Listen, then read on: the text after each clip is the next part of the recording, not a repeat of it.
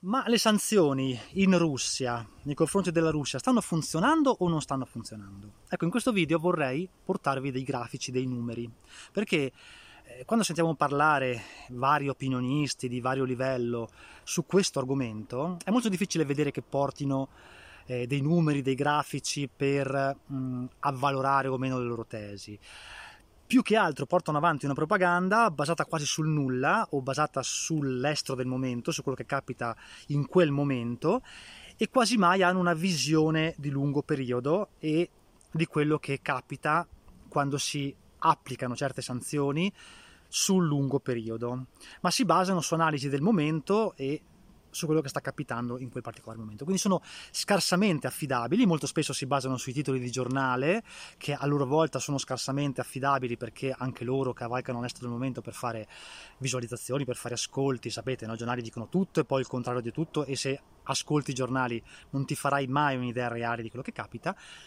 Invece l'economia, i grafici sono qualcosa che, come dire, non possono mentire sul lungo periodo in merito all'economia di un paese. E quindi in questo video voglio farti vedere quello che è l'andamento del rublo, paragonarlo, no? cioè guardare, cercare di comprendere come è andata la propaganda filo russa o filo americano-europea in base all'andamento del rublo nei mesi passati e capire invece in che momento ci troviamo e se le sanzioni adesso stanno funzionando o meno parlando esclusivamente di economia, perché le sanzioni sono sanzioni economiche, no? e quindi bisogna guardare indicatori economici.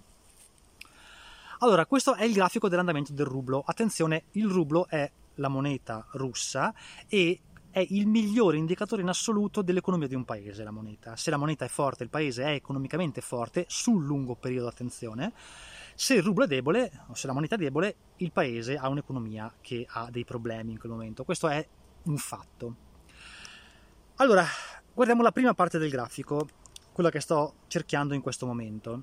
In quella parte del grafico era appena scoppiata la guerra, quindi il rublo è, cro- è crollato. Lo capisce anche, anche, uno che non sa nulla di economia, quando la guerra scoppia in un paese, i mercati finanziari vanno nel panico, chi ha dei prodotti in quella moneta o relativi, in qualche modo collegati a quel paese in particolare, alla Russia, decide di chiudere le sue posizioni, vendere i suoi prodotti finanziari e quindi naturalmente di conseguenza la moneta, perché i capitali se ne vanno da quel paese, la moneta crolla.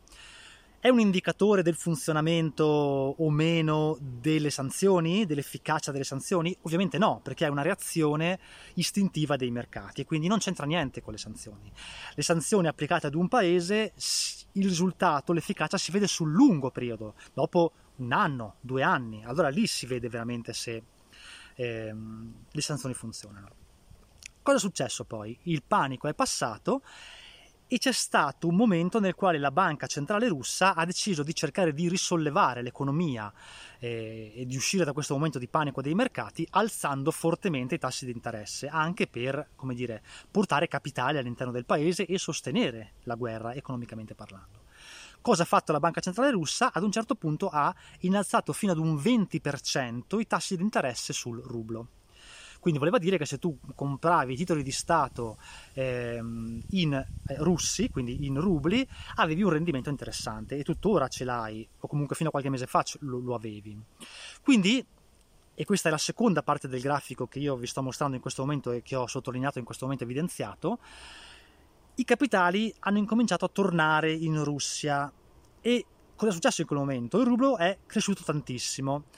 Chi mh, portava su un palmo di mano la Russia o in generale comunque era, non dico filo russo, ma era dalla parte delle sanzioni non funzionano, ha eh, subito proclamato ecco avete visto le sanzioni non funzionano, il rublo anzi è ai massimi storici, quindi la Russia è più forte di prima durante questa guerra, no?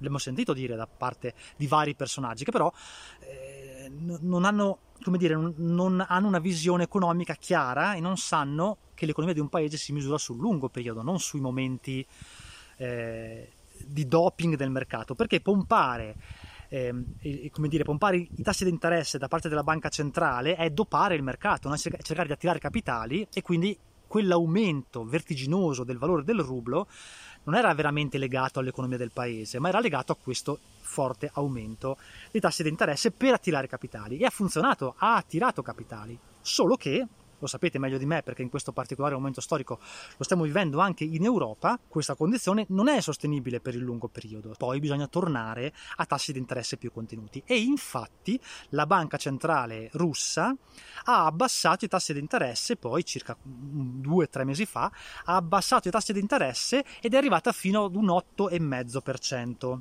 Ok? Questo cosa ha causato? Ha causato di nuovo un calo del denaro che è entrato, che entrava, che entra nelle casse della Russia e ha cominciato a mostrare que- quelli che sono, ho detto della Russia o della russa? Va bene, scusatemi se ho sbagliato, ha cominciato a mostrare, è cominciato a venire a galla, ecco, il reale problema economico del paese. Quali sono i problemi che sono venuti a galla in particolare? Il fatto che eh, il gas russo, prima di tutto, non viene più tanto comprato, soprattutto dall'Europa, ok? Il, quasi, quasi l'80% dell'economia russa si basa, si fonda sull'esportazione di gas e quindi quando una parte abbastanza importante, non il 100%, ma abbastanza importante, non viene più importata dall'Europa, sapete che noi in Europa abbiamo iniziato ad importare gas da altri paesi, non più dalla Russia, dall'America, eh, dalla Tunisia, se non sbaglio, dalla Turchia, dal, dalla, insomma, da altri, altri attori sul mercato, dal Nord Africa in generale anche. Quando perdi questo introito, la tua economia inizia ad andare un po' malino. Non, non, viene devastata, perché la Russia è un paese in larga parte autosufficiente, quindi può resistere, non è devastata l'economia russa, ma il colpo l'ha sentito chiaramente. E quindi questa, questa presa di posizione da parte dell'Europa, che poi è stato anche in parte un autogol da parte della Russia che ha chiuso i rubinetti, anche volontariamente, ha causato ehm, una, un calo nel valore generale dell'economia russa, perché era, come dicevo, fortemente basata sul, sul gas. L'altro grande problema che la Russia economicamente parlando sta vivendo è che sono diminuite le esportazioni perché è fatto divieto per una serie di piccoli embarghi che sono stati imposti dalla, dall'Europa nei confronti della Russia di investire in quel paese. E quindi le esportazioni da parte della Russia nel resto del mondo sono molto diminuite, ma non sono diminuite le importazioni, quelle sono rimaste eh, abbastanza elevate, anzi sono addirittura un pochino cresciute. Quindi se hai una moneta debole, devi importare come prima, ma esporti di meno, la tua economia va male perché tutto ti costa di più. Infatti in questa terza parte del grafico stiamo vedendo l'avvicinarsi, diciamo, il ricongiungersi dell'economia reale con il valore del rublo.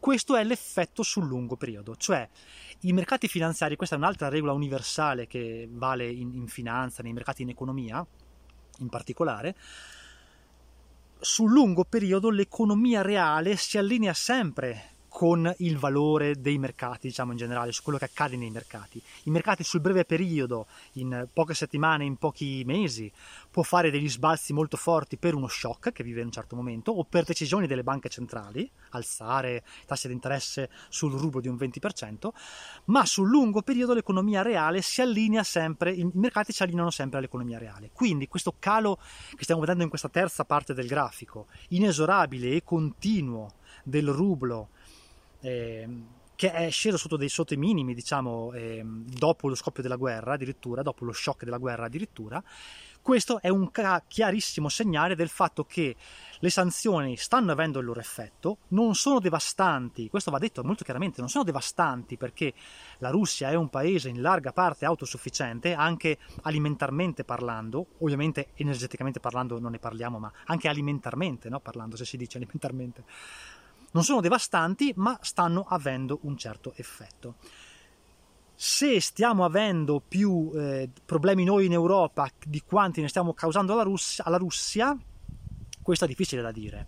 Di fatto però, e questo ve lo racconterò in un altro video, i nostri stoccaggi di gas in Europa sono di nuovo pieni. Io sto registrando questo video in, in agosto e quindi abbiamo il gas sufficiente, sufficiente, per superare il prossimo inverno, ma ve ne parlo in un altro video. Quindi l'inflazione in Europa sta rientrando, ci vorrà tempo perché i valori eh, di inflazione tornino ad essere normali, diciamo intorno al 2024 si parla di valore di inflazione normale, il costo della vita sarà ancora elevato, ma nel momento in cui noi stiamo vivendo una ripresa economica, non al 100%, ma stiamo vedendo un inizio di ripresa economica, la Russia sta vedendo un continuo calo e il rublo è un indicatore chiaro, preciso di questo. Ci sono altri piccoli fattori, ma questa analisi, che è un'analisi meramente economica dei mercati, dice molto chiaramente quello che è successo, come la propaganda si è mossa in base all'enfasi del momento e quello che ci possiamo aspettare nel prossimo periodo. Cioè nel prossimo periodo l'economia russa molto probabilmente non se la passerà bene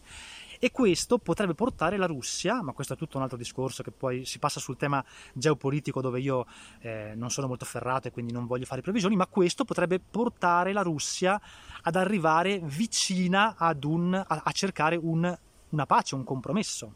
Cioè dal mio punto di vista, ma ripeto è un punto di vista superficiale che, che non, non, mi sento di difendere al 100% perché non sono ferratissimo in, in, sull'argomento, dal mio punto di vista eh, tenere duro, aiutare anche militarmente l'Ucraina a resistere è servito e, e, poi applicare anche le sanzioni è servito o probabilmente servirà a spingere la Russia ad arrivare poi ad un momento nel quale deve scendere ad un compromesso e cercare una pace con l'Ucraina per fermare questo forte indebolimento del paese che adesso economicamente parlando si sta facendo notare chiaramente. Quindi non mi sento di appoggiare tutte le persone che dicono non è servito a niente appoggiare l'Ucraina militarmente, perché probabilmente se l'avessimo fatto e se non avessimo ehm, come dire, applicato delle sanzioni, la Russia avrebbe già conquistato una buona parte dell'Ucraina e in qualche modo eh, non ci sarebbe nemmeno per l'Ucraina la possibilità di contrattare, no? di arrivare ad un armistizio che sia quantomeno dignitoso per un paese che ha pochissime speranze di farcela a livello di guerra. Sono andato oltre, ho parlato di geopolitica che non è un, un argomento del quale io mi occupo tipicamente, quest'ultima parte chiaramente è fortemente opinabile, ma la parte economica non lo è, non lo è assolutamente e, e, quindi mi andava di darvi questo quadro per capire anche un po' come si muove la propaganda e tante volte su, su come è basato sul nulla poi l'opinione, basata sul nulla l'opinione di eh, chi sta da una parte o chi sta dall'altra. Invece aspettando e vedendo quello che capita sul lungo periodo ci si può fare un'idea molto più chiara.